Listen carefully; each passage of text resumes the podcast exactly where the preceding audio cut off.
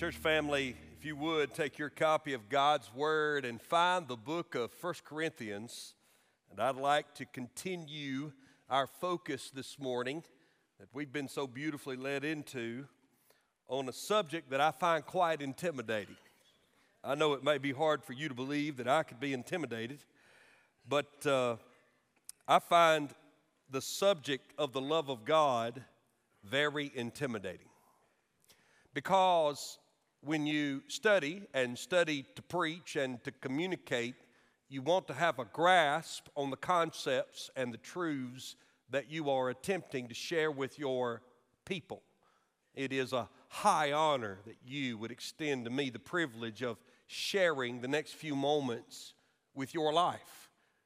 You were not forced to be here this morning. You're not forced to tune in online. You, you're choosing to do so, and you're doing that means a great stewardship is in play.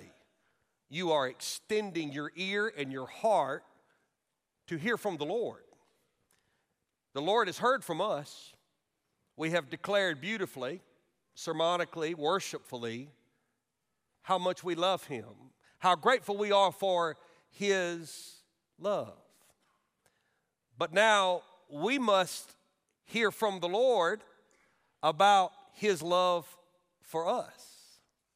Now, if you were to ask me or any of you in this room to list all the ways and the reasons you love the Lord, well, we could spend the rest of the day. We probably could spend the rest of the week talking about the reasons we love the Lord. We always start with the gospel and His redemption in our lives, but then very quickly we move on to all the other ways He has blessed and encouraged and upheld. Has God loved you? Let the church say amen. Let the church say amen. God has loved us. But if you ask me to come up with the reasons why he should love me, I struggle. I know what my Bible teaches me. I know that the Bible teaches me that He created us for His glory. God was not lonely in eternity past, for God is both unity and community. He exists as one in the perfect union of three Father, Son, and Spirit. God was not wringing His hands before he created the heavens and the earth, wanting companionship. He has it all in himself. He is not like you and I. He is fully sufficient in and of himself. All joy comes from the Lord, all knowledge exists in God. All power is under his control. So God did not create because he felt unloved. He created so that he might display his unending love on his creation. And when we come today to 1 Corinthians 13, I hope and pray that you not only walk away with a greater understanding of what love is, but that you are also enamored by how limitless the subject can be in our lives. I cannot, I'm confessing to you, I cannot fully capture the love of God in this chapter. I cannot capture the love of God in this sermon.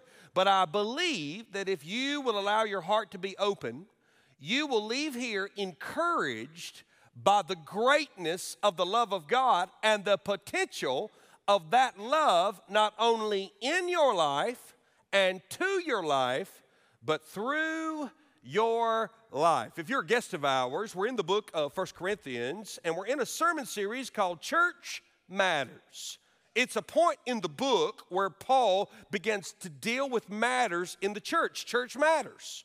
And because church matters, the matters of the church that we care about matter to God. I've been saying it this way it matters to the Lord how we handle the matters that arise within our faith family. If it matters to Him, it should matter to us. We've been on subjects like the Lord's Supper and spiritual gifts. In a few weeks, we'll go back into the discussion of spiritual gifts, specifically the gift of prophecy and the gift of tongues. But right in the middle of this section of First Corinthians, Paul, in writing this first letter to the Corinthian church that we have in the scripture, gives us the most beautiful chapter in all the New Testament over the love of God. In fact, most of you are most familiar with 1 Corinthians 13 out of wedding celebrations. It is a wonderful passage that is often read, celebrated, preached, commemorated at weddings. And that's a good thing because a wedding is a display of the love of God and the love of God shown between one man and one woman. We know that weddings should be worship services. And so it's not a bad thing to talk about 1 Corinthians 13 in the context of marital love, but it sure does limit it if we leave it there. It's so much bigger than that. And as we think about this passage, I want to draw your attention to 1 Corinthians chapter 12. That's right, not 1 Corinthians chapter 13, but 1 Corinthians chapter 12. And I'd like to read to you the very last sentence of 1 Corinthians chapter 12. Paul says, And I will show you a still more excellent way. A still more excellent way. Paul's setting them up. He's saying we've been dealing with tongues and prophecy and spiritual gifts, and we've talked about spiritual knowledge and wisdom and the way you function as a church. But let me fly a little higher, Paul would say, and let me talk about something that far exceeds what you and I tend to focus on. Let's talk about something that Paul would describe as the most excellent way. Now, the subject of the love of God permeates the Word of God. When God was forming His people, what did He tell Israel to do? You remember what He says to Israel in the Old Testament? Hear, O Israel, the Lord our God, the Lord is one. So He makes a statement about God being one. We know that God is a founder of the faith, that there is one God. We are monotheistic, meaning one God. So he establishes this with Israel. And this is important in the ancient world because the ancient world was wrought with polytheistic faiths. That's many gods. All you have to do is study antiquity, and you'll find that every culture had its own set of religious rules and gods and concepts of gods. And their gods are not really attractive, they look more like personified humans, which is exactly what they were. So after he makes this statement, he says in verse 5, Deuteronomy chapter 6, You shall love the Lord your God. I think this is interesting. Does God speak about obedience? Sure. Does he speak about honor? Yes. Should we honor God? Should we obey God? Should we follow God? Yeah. Should we submit to God? Sure. Should we pay homage and reverence to God? Yes. Should we respect God so much so that we respect His name, that we don't take His name in vain? Absolutely. But what is all of that built on? You shall love the Lord your God with all your heart and with all your soul and with all your might. Now, they put Jesus in a corner because Jesus is a threat to their understanding, twisted understanding of the law. And Jesus is walking around ministering, and they said, Okay, Rabbi, what is the most important of all God's commands for our lives? You remember it well. It's called the Great Commandment for a reason. It's found in Matthew. You shall love the Lord your God with all your heart, and with all your soul, and with all your mind. And then Jesus said, This is the great and first commandment. Jesus was quoting his Bible and a second is like it. You shall love your neighbor as yourself. Now, I think it's important to recognize that the world has never been more complex, yet honoring the Lord's never been simpler. There is no point in my life where if I love God above all things and love my neighbor and myself, I will stray from his will. It's just impossible. In fact, the root of my disobedience is in temporary moments where I start loving me and stop loving God. Self love is the root of sin, built in pride. And so we know that the scriptures teach us as a people that if this transformative love of God is so earth shaking to our existence, it should change the way we love each other which is why Jesus said of his disciples in the book of John, By this all people will know that you are my disciples, if you have love for one another.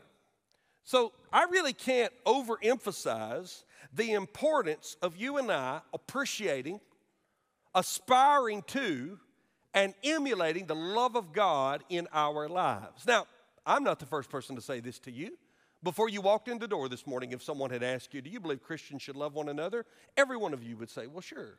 Do you believe Christians should love the Lord God with all their heart, with all their mind, with all their soul, depending on the translation, with all their might? Absolutely, you would say. And yet, why would Paul, in the midst of this book called 1 Corinthians, pause between chapter 12 and chapter 14 and say, I need to make sure and remind you about love? Well, I think it's pretty obvious. I can know something and forget to do it. I can be fully aware of a definition, but not live out the transformation. And so we come today to this subject of the most, more excellent way. A more excellent way. I'm going to preach it in two weeks. This week we'll go down through verse 8 or 7, and then next week we'll go all the way to verse 13. But it's so rich, I'd like to read it in its entirety to you out of respect and reverence for the Word of God. If you have a printed copy of God's Word, I'd like for you to look with me. If you're using a device, that's fine as well. Bring your printed copy next week, you'll get extra credit. If you love me, you would. But in verse 1, 1 Corinthians 13. If I speak in the tongues of men and of angels, but have not love, I am a noisy gong or a clanging cymbal. And if I have prophetic powers and understand all mysteries and all knowledge, and, I, and if I have all faith so as to remove mountains, but have not love, I am nothing. If I give away all I have, and if I deliver up my body to be burned, but have not love, I gain nothing. Love is patient and kind. Love does not envy or boast. It is not arrogant or rude. It does not insist on its own way. It is not irritable or resentful. It does not rejoice at wrongdoing, but rejoices with the truth. Love bears all things, believes all things, hopes all things, endures all things. Love never ends. As for prophecies, they will pass away. As for tongues, they will cease. As for knowledge, it will pass away. For we know in part, and we prophesy in part. But when the perfect comes, the partial will pass away. When I was a child, I spoke like a child, I thought like a child, I reasoned like a child. When I became a man, I gave up childish ways. For now we see in a mirror dimly, but then face to face. Now I know in part, then I shall know fully, even as I have been fully known. So now faith, hope, and love abide, these three. But the greatest of these is love. It's just impossible to read that passage and not have your heart warmed over the subject. But I want to caution you about something. We are absolutely influenced by the world around us. We're influenced by the influences that we see, sense, hear, experience every day. You and I live in a world that has pushed love into the corner of sentimentalism or sensuality. This is how love exists in our culture. Either it is something I'm sentimental about, like the way I feel about my children as they run to me when I take them up in my arms, or the way I feel toward the object of my romantic attention, maybe my attraction to my wife, the sensual love, the sexual love that God has given us. Our world has basically said this is where love should live. So much so that our world runs into the end of its definition of love all of its time. If you're a child of the 80s, you remember Tina Turner asking, What's love got to do with it? Who needs a heart when a heart can be? I see some of you that sprayed a lot of hair in your hairspray in your bangs. Yet fascinating, in this entire chapter of love, there's nothing about sentimentalism. There's nothing about sensuality. There's nothing about sexuality. Because the love of God is so much bigger than the level of the feeling of the moment. The love of God is something so much deeper than an emotion. The love of God should produce emotion. It's a good thing to have a tear roll down the cheek of a person as they worship. It's a good thing to allow God's word to cause your heart to beat fast as pastor is preaching.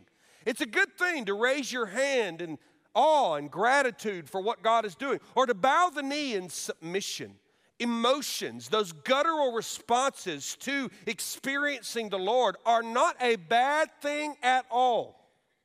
But our love, the love of Christ, the love of God, the love that we believe this faith is built on, has to be something far deeper and far more eternal and far more unchanging than the whims of our emotions, than the current state of our mind or our well being. And so this should be refreshing to you if you've run out of emotions. Some of you came in today in a spiritual dry season. It's chapters like this that help you see that even in your feelings of being distant from God, even in your feelings of not being warmed toward God, even in your empty worship that you feel like you're going through the motions, there's something deeper to aspire for. There's something more for you to look to. And so, if Paul does anything, he both celebrates and defines the love of God. And in the first seven chapters, he gives it to us in this way. This most excellent way can be looked at, I would say, first by the necessity of love. Why must we have love? Well, look at verse 1. Look what he says. If I speak in the tongues of men and of angels. Now, why would he mention tongues first? Because the gift of tongues has been the most divisive thing in Corinth. I know that because he's going to give all of chapter 14 to sorting out the mess that tongues or a misinterpretation of tongues had created in the church. And so he starts by saying, you're running around worried about how certain people are speaking in worship or how you should speak in worship with the tongue of man or a tongue of an angel. And Paul says, listen, you can do all the speaking you want in recognizable or irrecognizable utterances. But if you don't have the love of God, you're nothing but a noise. That's what he says. If I speak in tongues of men and angels but have not love, I'm a noising gong or a clanging cymbal. Now, not to pick on the gift of tongues, he goes right into prophecy. He'll make the argument in chapter 14 that prophecy is the greater gift because prophecy leads to clarity. Clarity leads to conviction. Conviction leads to change lives. People know what to do. And so he talks of great respect for the gift of tongues and the gift of prophecy, the gift of explanation and exhortation, and the gift of worship. He speaks about those in chapter 14. But what he says here is, you can be as clear as a bell. You can be able to explain the hardest parts of the Bible.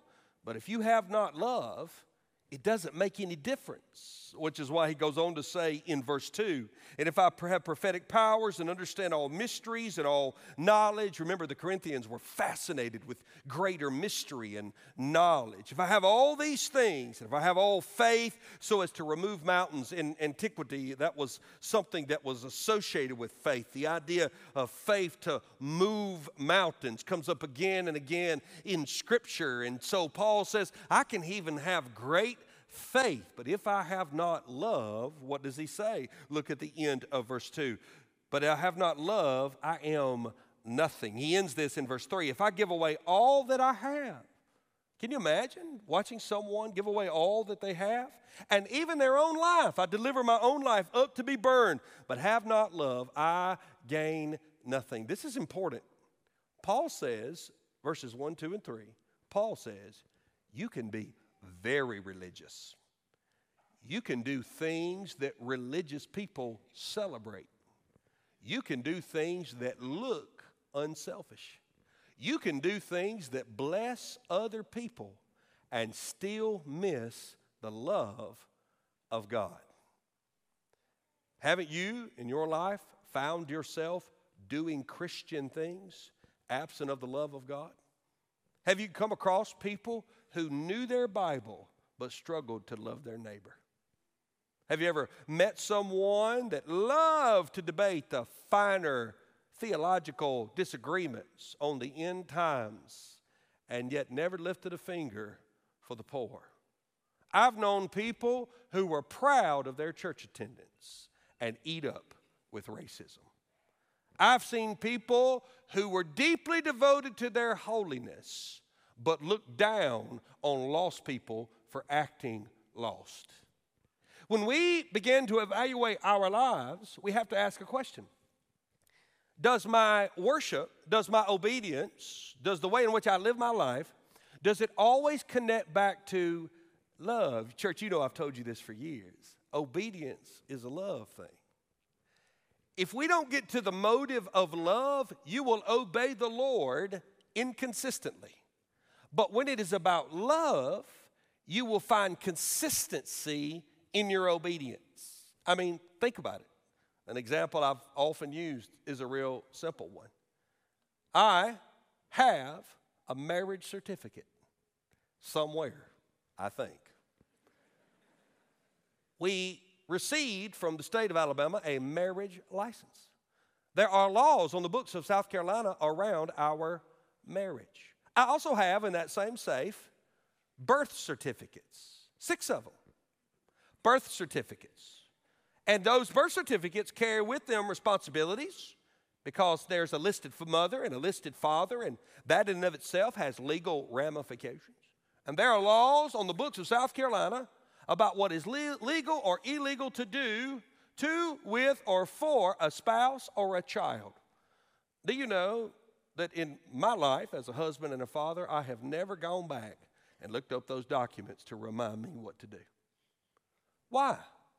Because your marriage license, the birth certificate that is issued to you at the hospital before you bring the child home, they're merely legal pieces of paper that are needed for procedures.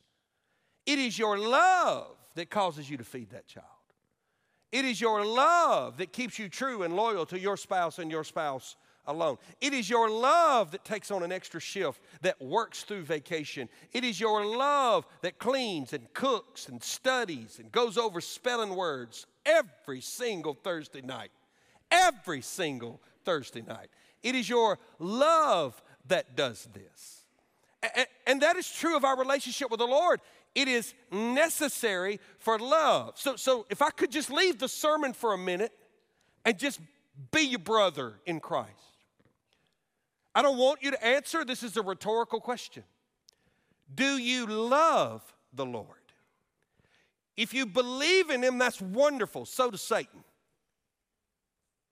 Do you love the Lord?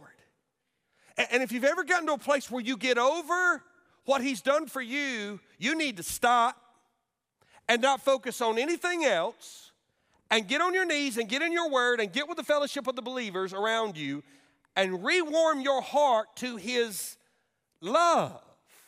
One of the most powerful stories I've read in the last 10 years is Rosaria Butterfield. You may have read her story, it's a powerful one. She was an atheist, feminist, lesbian college professor. She was doing a research on Christians and she sent a survey out to pastors asking a question about them. And one pastor wrote her the most kind letter in response.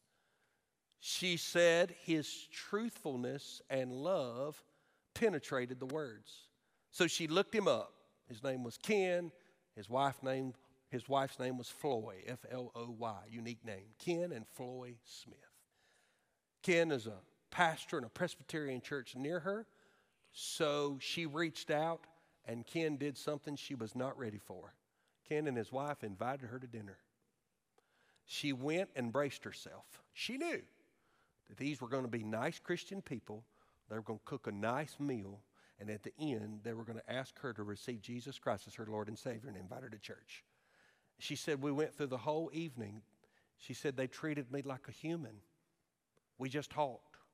And at the end, we got up, exchanged pleasantries, and she said, I braced myself. I was ready to tell them, No, I'm not going to receive Jesus Christ as my Lord and Savior. I'm not going to turn from my life that you believe is sin, and I'm not going to come to your church. She was ready, and they didn't invite her. They just said, We'd like to have you back for dinner sometime if you'd come. Later on, Ken would say he always wanted to invite people to Christ. He would be willing and ready to invite anybody to repent. But he knew he was in an environment where they were expecting him to invite them to church as a notch.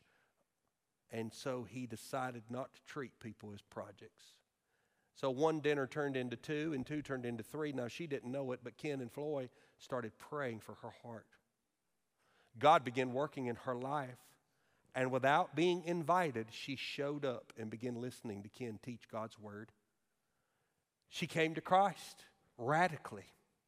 She's now a pastor's wife in North Carolina. Her and her husband served Jesus because somebody loved her first. They loved her. Love is not compromise, but love is necessary. But then Paul does something pretty interesting. He switches from the necessity of love to the identity of love. What is love? The world tries to define it. Go to the Hallmark store, spend some time. That may be where you buy cards. I hit up Dollar General, same words. You pay $7.50 for a card if you want to.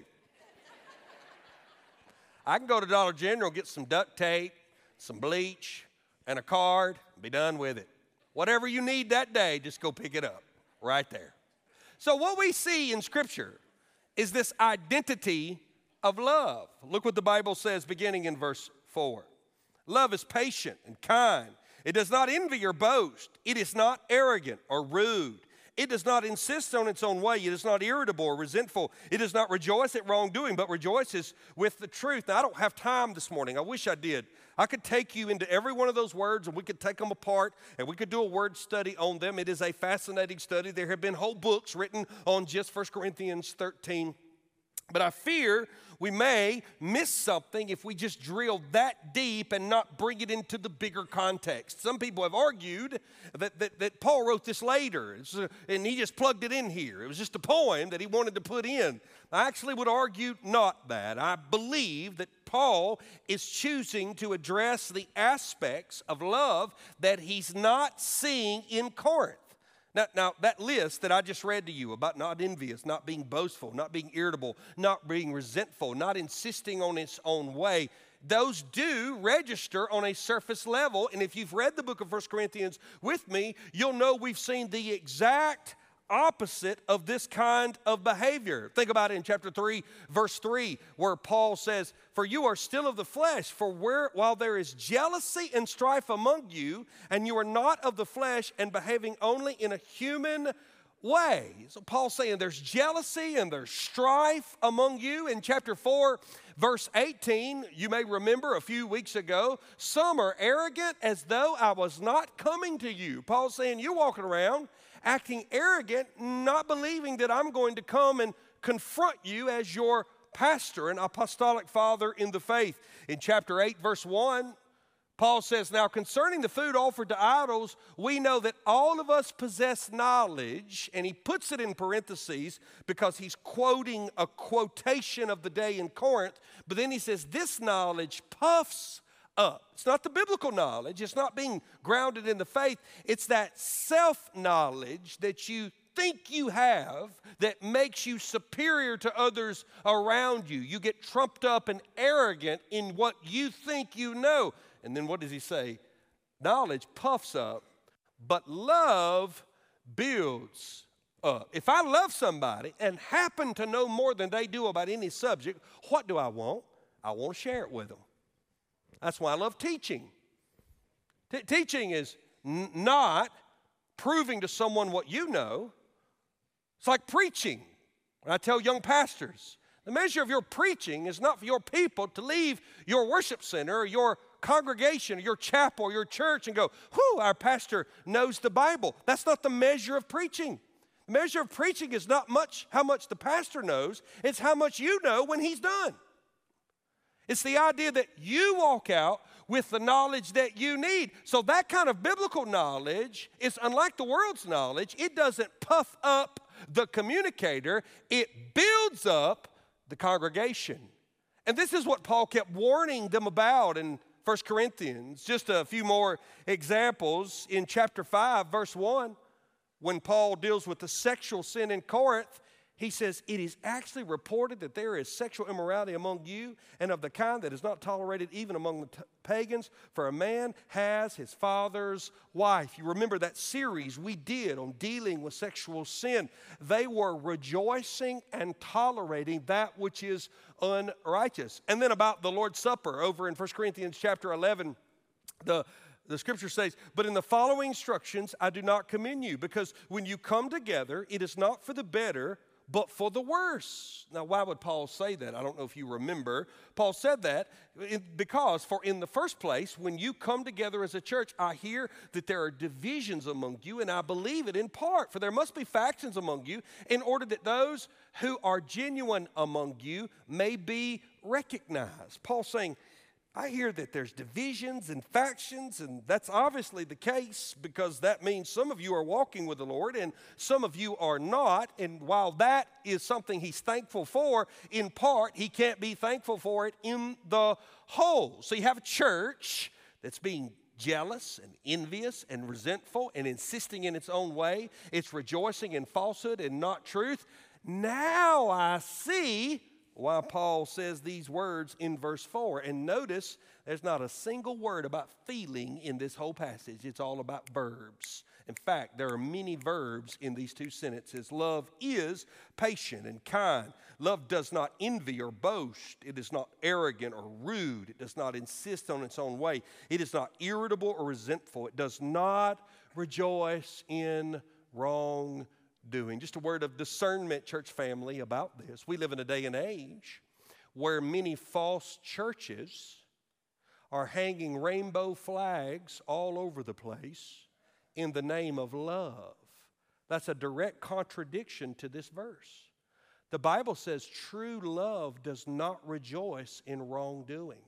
The love of God never ignores the holiness of God. In fact, the most unloving thing you can do is compromise God's word and will to anybody. In fact, in the name of love, some are redefining God. But our God is love. Therefore, I don't have the right to redefine marriage, redefine gender, redefine society, or redefine love. Because God not only is the creator of all those things, which are beautiful and powerful in their place, He is the one that has said the epitome of love is to love me and to do my will and to bring glory and honor to me. So be discerning when people come at you and say, Well, I, I don't believe that's very loving. Remember, lovingly, remember, they're just changing the definition of what love is. Love can never rejoice in wrongdoing. Love can love the wrongdoer.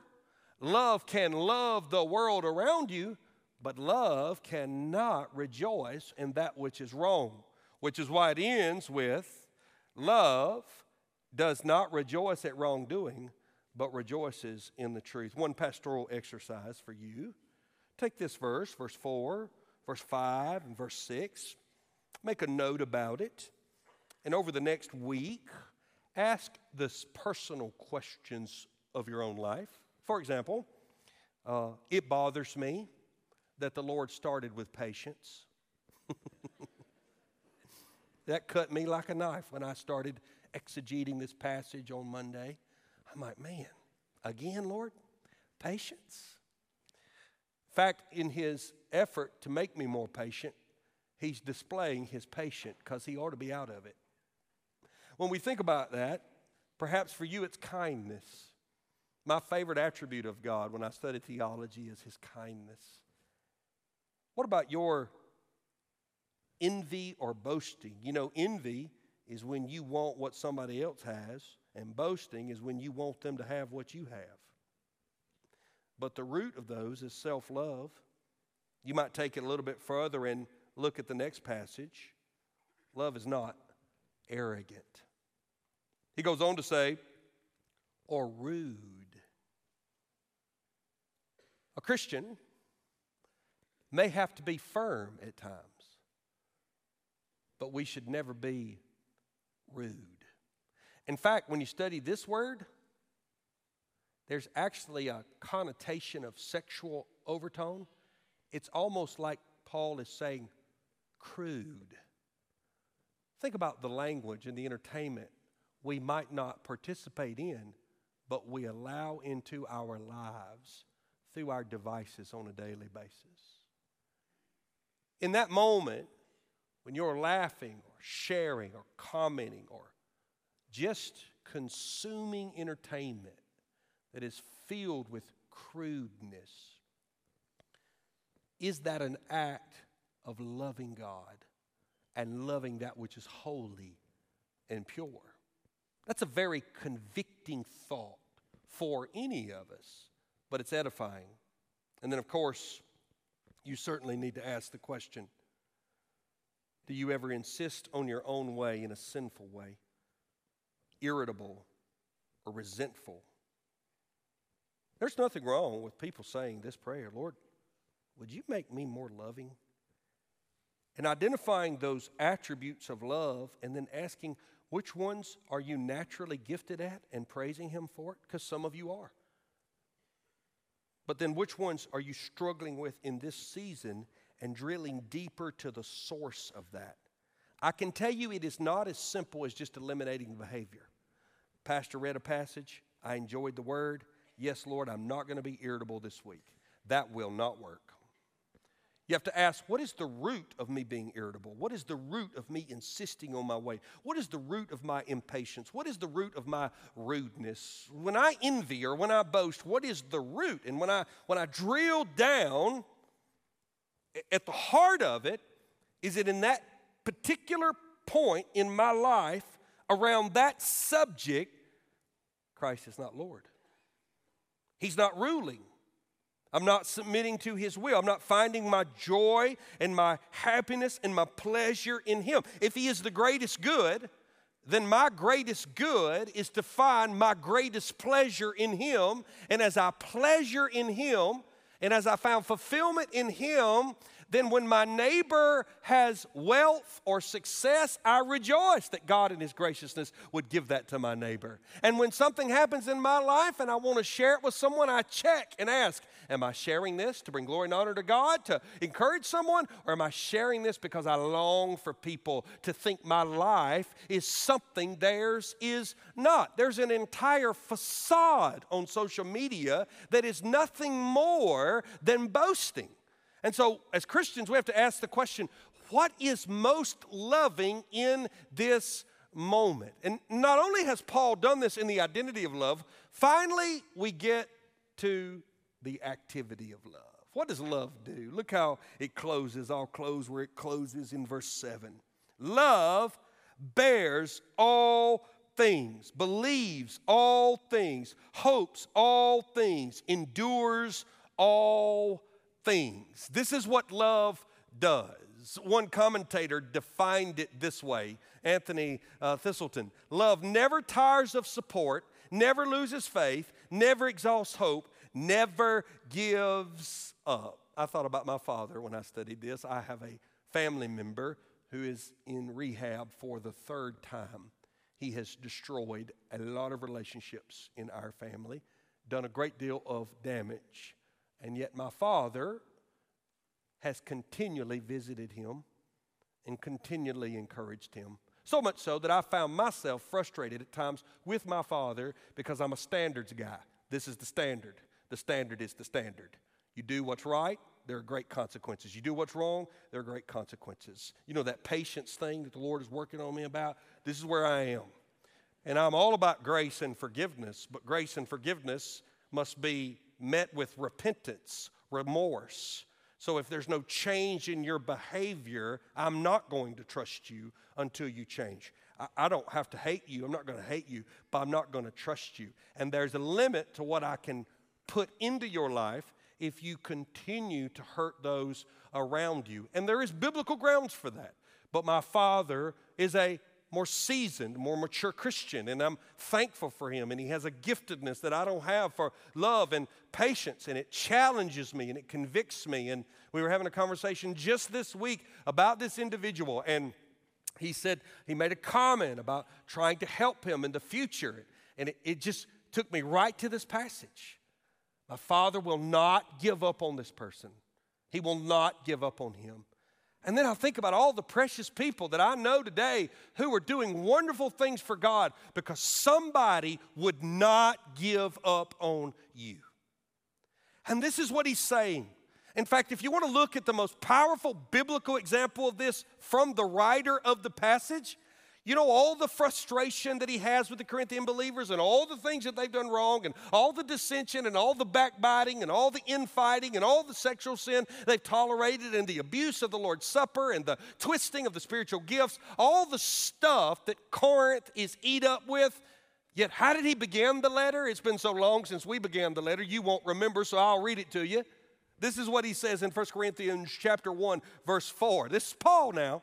I give thanks to my God always for you, for by the grace of God, that was given you in Christ Jesus, that in every way you were enriched in him in all speech and all knowledge, even as the testimony about Christ was confirmed among you, so that you are not lacking in any gift as you wait for the revealing of the Lord Jesus Christ, who will sustain you to the end, guiltless in the day of the Lord Jesus Christ. God is faithful, by whom you were called into the fellowship of his Son, Jesus Christ our Lord. So he starts off the letter saying, I'm so thankful for you. Now, I got to get all in your business, and I got to confront you over your sin, and I got to tell you that I'm frustrated, but I want to start and end with this. As long as there's breath in my lungs, I'm not giving up on you. As long as the sun come up, there's an opportunity for you to serve the Lord. As long as God gives me the ability to lead you, I'm going to let God lead me to lead you and love you. Love bears all things, love believes all things, love sustains and endures all things. I don't know if you're picking up on this, but there's something else about this passage that we can't miss. When you read 1 Corinthians, and you think about the activity of love in chapter 13 specifically, you begin to recognize something. The world says love is a passion. Go find what you're passionate about. Or maybe love is a pursuit, or, love is a pattern of how you do things, or love is a principle you live by. I want you to know for a Christian, listen, love is a person. Love is a person. Do you know what Paul said in Romans 5? Paul said these words But God shows his love for us in that while we were still sinners, Christ died for us. John said it this way in 1 John 4:10. In this is love, not that we have loved God, but that he loved us and sent his son to be the propitiation for our sins. When I look to love, I'm not chasing an idea. I'm not looking at a list of principles, do's and don'ts. I look to a person now, I would never, ever, ever want you to think that we would manipulate the Word of God, but the Bible says God is love.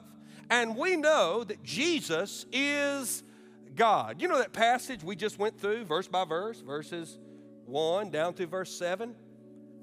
Can I change it up just a little bit? Would you read it with me? I'm going to read it out loud. You read it silently. Look on the screen. It goes like this if I speak in, tongue, speak in tongue of men and angels but have not Jesus, I'm a noisy gong or a clanging cymbal. And if I have prophetic powers and understand all mysteries and all knowledge, and if I have all faith so as to remove mountains, but I have not Jesus, I am nothing. If I give away all I have, and if I deliver my, uh, my body up to be burned, but have not Jesus, I gain nothing. Jesus is patient and kind Jesus does not envy or boast. He is not arrogant or rude. He does not insist on his own way. He is not irritable or resentful. He does not rejoice at wrongdoing, but rejoices with the truth. Jesus bears all things. Jesus believes all things. Jesus hopes all things. And by God's blessed grace, Jesus endured all things. Jesus is love. This is why the New Testament continues to ground in our hearts these truths. It's why the scripture would teach us this over and over again in places like 1 John. So we have come to know, to believe that the love of God has for us. God is love, and whoever abides in his love abides in God, and God abides in us. I like how Paul prays over the Ephesian believers. Paul says, So that Christ may dwell in your hearts through faith, that you, being rooted and grounded in love, in love, may have strength to comprehend with all the saints what is the breadth and the length and the height and the depth of what? And to know the love of Christ that surpasses knowledge, that you may be filled with all the fullness of God. I want to ask you a question this morning. Is that the most excellent way of your existence? Are you living the more excellent way? Is the love of God the aroma of your life? I thought about this recently. Uh, I was in a group of leaders, and we were asked to write our headstone. now, obviously, I knew the first date, and I could put the dash. I, I don't know the second date. But what did you want written on your headstone? My mother's hilarious. She often said, I want y'all to put on my headstone, in quotation, I told you I was sick.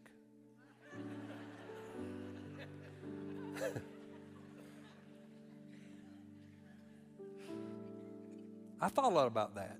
And honestly, this sounds weird. It wasn't the first time I thought about it. I thought about that. It's kind of like that whole idea of living with the end in mind. Can you think of any better commentary than these words? Your name, date of birth, the date you were called home, the personal pronoun that matches you, be he or she. You didn't pick your pronouns, by the way. She loved the Lord. He loved When we looked at her marriage, we saw the love of God. When we watched him with his children, we saw the love of God. When he went to work on a rainy Monday and everybody's in a bad mood, he displayed the love of God. When he laughed with so much joy, we felt the love of God. When he wept with me, I felt the love when she dealt with failures and defeat, the grace with which she handled it showed the love of God. How deep the Father's love for us, how vast beyond all measure that He would give us His Son. I want to open the altar this morning. I feel like your hearts need to be warmed by the love of God. I've asked our team to sing a simple chorus, a beautiful hymn that celebrates the vastness and the greatness of the love of God. As we sing that, if you want to come and kneel where you are, kneel here at the altar or stay seated where you are, if you want to stand and sing with us, we just want you to have the freedom to respond. If you'd like prayer, there are people here who'd pray with you. Maybe you just want to come and kneel and say, Lord, I want to pause today and tell you how much I love you. Others of you may say, Lord, my heart's been cold for a few months, and I need to be warmed by your love again. Maybe there's something in your life that's affecting your love for the Lord. Friend, there's nothing more loving than repenting, turning from sin, and saying, It is your love and grace that have won my heart. Not your judgment, not your wrath, but your love, Lord and I need your grace in my life. Would you forgive me and give me the strength to walk in the newness of life you promised? I don't know, I could go on and on listing scenarios, but that would be manipulative. I just want you to respond to His